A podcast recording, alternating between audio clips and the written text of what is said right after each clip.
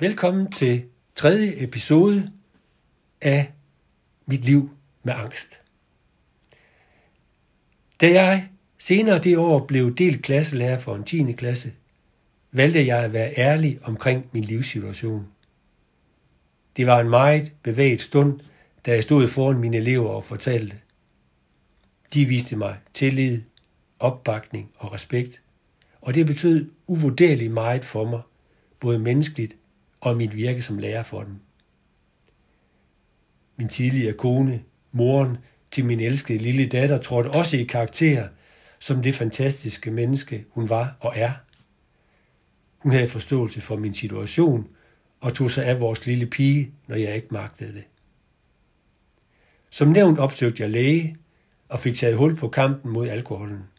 Jeg fik antabus, men det skulle over tid vise sig ikke at være nogen løsning. I bund og grund var det jo ikke alkoholen, men angsten, der var mit problem. Der kunne antabussen ikke hjælpe.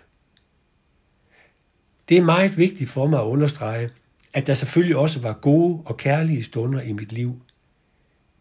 Det var jo dem, der fik mig, os, til at holde ud. I nitten seksogfirs købte jeg hus sammen med min kæreste, og det gav på flere måder faste holdepunkter. Blandt andet kom mit samvær med min datter i mere faste rammer, og det var vidunderligt for mig. Det var dog fortsat en meget sej kamp op ad bakke. I nitten halvfems blev den skole, jeg arbejdede på, nedlagt, og jeg fik umiddelbart derefter job på en ny skole, der på mange måder mindede om den gamle, men fra at være en kendt og i en vis udstrækning respekteret lærer blandt eleverne, til umiddelbart ikke at være det, det var en hård overgang for mig. Sammenholdt med de problemer, jeg kæmpede med i forvejen, blev den ekstra hård. Det kulminerede den tyvende marts nitten treoghalvfems. Hen på aftenen fik jeg kræft i hjertebanken. Jeg blev bange. Hvad foregik der? Det tog til, og nervøsiteten voksede. Min vejrtrækning blev hurtigere og anstrengt. Lægen blev kontaktet, og mens jeg snakkede med ham, begyndte jeg at få krampe i mine arme og mine ben. Jeg troede, min sidste time var kommet. Jeg troede, jeg skulle dø. Jeg troede, jeg havde fået et hjertetilfælde. En ambulance blev tilkaldt. Jeg husker tydeligt, da redderne kom. Jeg lå på gulvet, havde kræft i hjertebanken, hurtig og anstrengt vejrtrækning og krampe i arme og ben. En af redderne tog mig i hånden og sagde roligt, dit hjerte er stærkere, end du tror. Vi skal nok hjælpe dig. Jeg fik ilt i ambulancen og undersøgt på sygehuset. Der var ikke noget galt med mit hjerte. Jeg blev sendt hjem med den besked, at jeg skulle slappe af dagen efter. Det var det. Det blev starten på en tid, der var ubeskriveligt vanskelig. Jeg havde daglig voldsom hjertebanken og var evig nervøs for, at det skulle gå som den aften, jeg kom på sygehus. Jeg sov kun lidt, og kunne i det hele taget ikke finde ro. Om natten lå jeg på sofaen i stuen med fjernsyn tændt. Lysstyrken var skruet helt ned, og det samme var lyden. Jeg kunne lige ane stemmerne. Mit hjerte bankede kraftigt og hurtigt, og jeg bad til, at det ikke blev værre. Min kæreste undrede sig selvfølgelig over, at det ikke var mere trygt for mig at ligge i soveværelset ved siden af hende. Det havde jeg bare ikke nogen god forklaring på. Mit arbejde passede jeg så godt, som jeg kunne. Jeg fejlede jo heller ikke noget. Jeg opsøgte min læge, som var meget imødekommende og forstående. Det var vigtigt at få udelukket enhver form for fysisk sygdom, så derfor blev jeg de kommende måneder undersøgt på kryds og tværs. Jeg fejlede ingenting fysisk.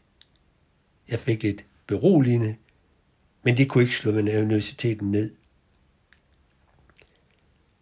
I oktober gik jeg til lægen igen.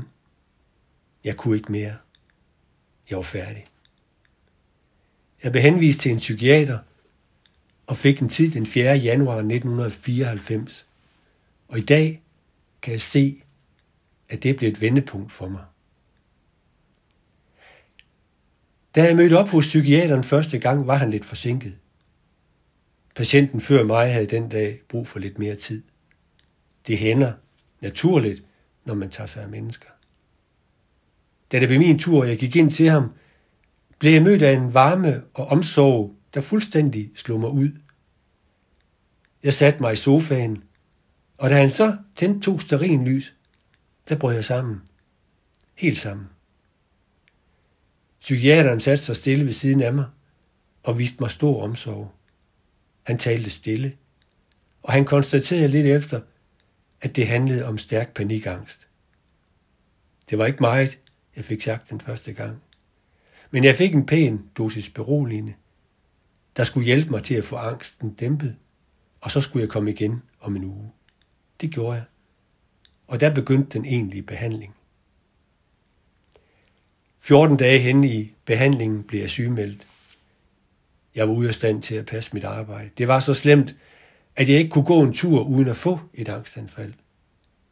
Jeg var simpelthen bange for, at mit hjerte skulle stoppe, og at det dermed ville dø. Min psykiater sagde i en stille stund til mig, at når den fornemmelse kom, så skulle jeg prøve at gå lidt hurtigere. Måske en anelse hurtigere, for så at erfare, at der ikke skete noget.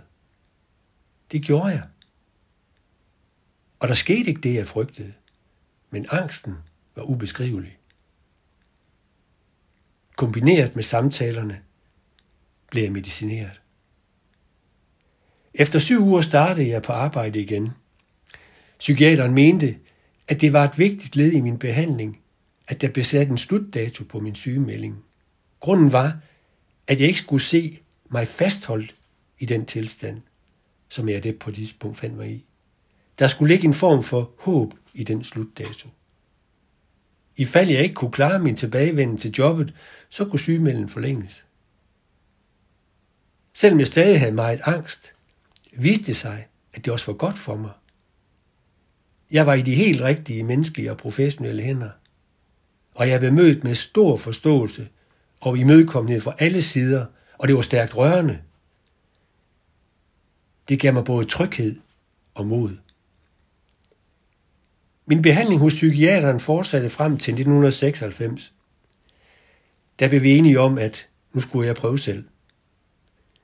Min medicin var kørt fornuftigt ind, og det var vigtigt for mit liv på egen hånd. Ydermere havde jeg virkelig øvet mig i at slå hjernen til, når følelserne og angsten var ved at overmande mig. Jeg kunne for eksempel sige, du er ikke ved at få et angstanfald. Dit hjerte er stærkt. Jeg øvede mig også i at se fremad, og ikke lade fortidens stærkt følte skyld og skam dominere, og min opfattelse af mig selv skulle være i et andet lys. En utrolig vigtig erkendelse i forhold til at komme acceptabelt videre med mit liv. Jeg har også begyndt at cykle. Det hjalp mig rigtig meget. Det var med til at flytte fokus fra angsten til noget konkret fysisk. Mit hjerte blev belastet, og det holdt til det. Endnu en vigtig nøgle til at få det bedre. Skulle jeg få tilbagefald, var psykiaterens dør åben for mig. Og med psykiaterens ord i tanke og hjerte, min medicin, min familie, gode venner og en på alle måder imødekommende og forstående skole ved min side, så tog jeg fat på livet. Jeg var samtidig fast besluttet på at være ærlig om min angst. Kun på den måde havde min omgivelser en chance for at forstå min væremåde og om muligt vise mig imødekommenhed. Og det gjorde de i sandhed. En anden særdeles vigtig ting, der fik uvurderlig betydning for mit liv, var, da jeg i slutningen af nitten halvfemserne valgte at sige fuldstændig stop med alkohol. Jeg havde i nogle år forsøgt at finde en eller anden form for styring, men det lykkedes aldrig. Og efter en aften under et kursusophold, hvor alkoholen trak afsted med mig, havde jeg de forfærdeligste psykiske tømmermænd dagen efter. Jeg var ude af stand til at deltage i dagens aktiviteter. Jeg lå nede i kælderetagen på en sofa. Og da jeg sad i bussen på vej hjem om eftermiddagen, sagde jeg til mig selv, at det måtte stoppe fuldstændig her og nu og aldrig mere. Da først den beslutning var taget, blev mit liv mærkbart bedre. Jeg oplevede, at mine omgivelser respekterede min beslutning og min ærlighed omkring den, og jeg fik langsomt oparbejdet min selvrespekt.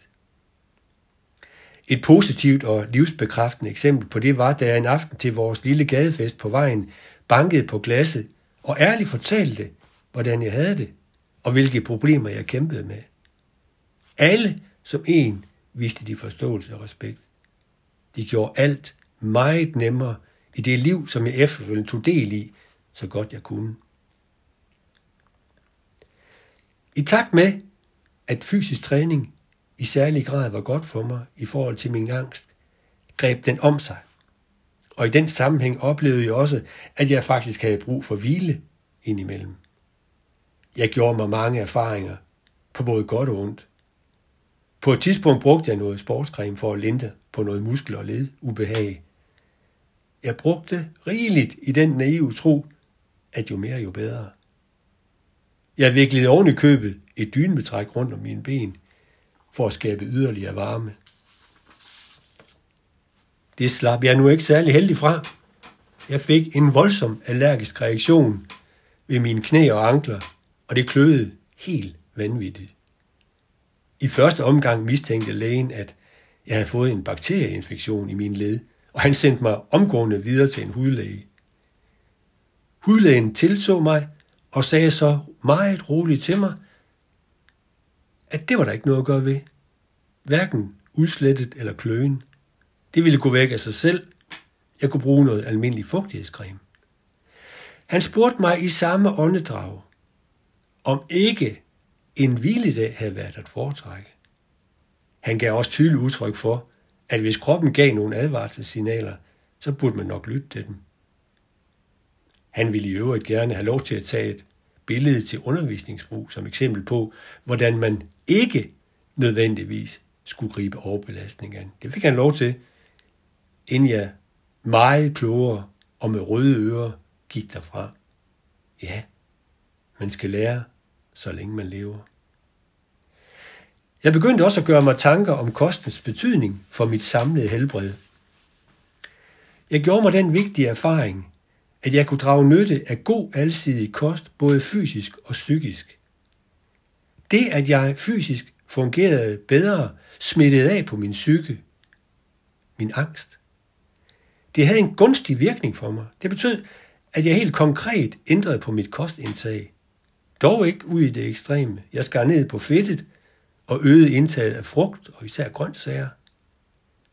Fordelingen mellem de forskellige energikilder, vitaminer og mineraler var bestemt ikke underordnet i forhold til et acceptabelt liv i sin helhed. Den samlede fremgang i mit liv betød, at jeg i nitten otteoghalvfems i en alder af fireogfyrre år tog en fysisk stor udfordring på mig. En Ironman, der bestod af tre komma otte kilometer svømning, et hundrede og firs kilometer cykling og toogfyrre komma et hundrede og femoghalvfems kilometer løb. Stævnet fandt sted i Roth i Tyskland. Specielt var det, at jeg fik gårdkonens lille sovekammer, fordi hun havde lejet det hele ud, så hun selv måtte sove i køkkenet på en bænk. I første omgang noget, der rystede mig. Jeg havde og har i mit liv stærkt brug for at være sikker og på forkant med det, der skal foregå. Struktur og forudsigelighed i min hverdag var og er meget vigtig for mig. Det, der mødte mig i det øjeblik, var diametralt det modsatte. Hun var dog om nogen forstående og imødekommende, og den atmosfære, der herskede på gården, var så tryghedsskabende, at min angst på sin vis var mere kontrollerbar. Sammenholdt med, at jeg på en måde befandt mig i en særlig zone, hvor tanken om det forestående store fysiske arbejde optog megen tankemæssig plads. Fokus var rykket fra hjerne til hjerte, og det var gavnligt for mig.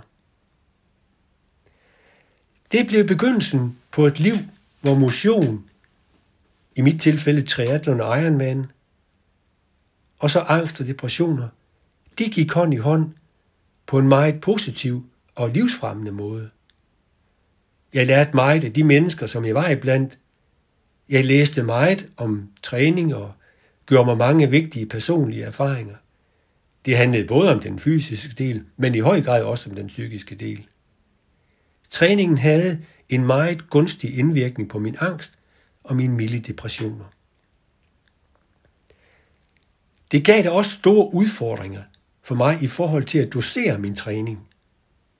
Udfordringen lå i at tolke min krops signaler. Hvornår ramte jeg en fysisk barriere, og når, hvornår var det angsten, der skabte barrieren? Det var der kun ét personligt svar på. Erfaring. Erfaringerne lærte mig, at min træning i detaljen skulle have sit fundament i mig og mine samlede forudsætninger. En af de største barrierer for mig var og er træning med høj puls. Hvis jeg ville forbedre mig, og det ville jeg gerne, så måtte jeg også tage kampen med træning med høj puls, og det var rigtig svært. Grunden var, at jeg var bange for, at mit hjerte skulle stoppe med at slå. Og det er velvidende, at jeg havde fået at vide, da mit hjerte blev undersøgt, at det var sundt og stærkt. Jeg fandt modet, og kilden til det mod blev for mig grundlagt i min behandling hos min psykiater. De mange dybe og udviklende samtaler sammenholdt med den medicin, som blev en livsafgørende forskel for mig, det var det, der hjalp mig på fode. Måske høres vi ved i fjerde episode.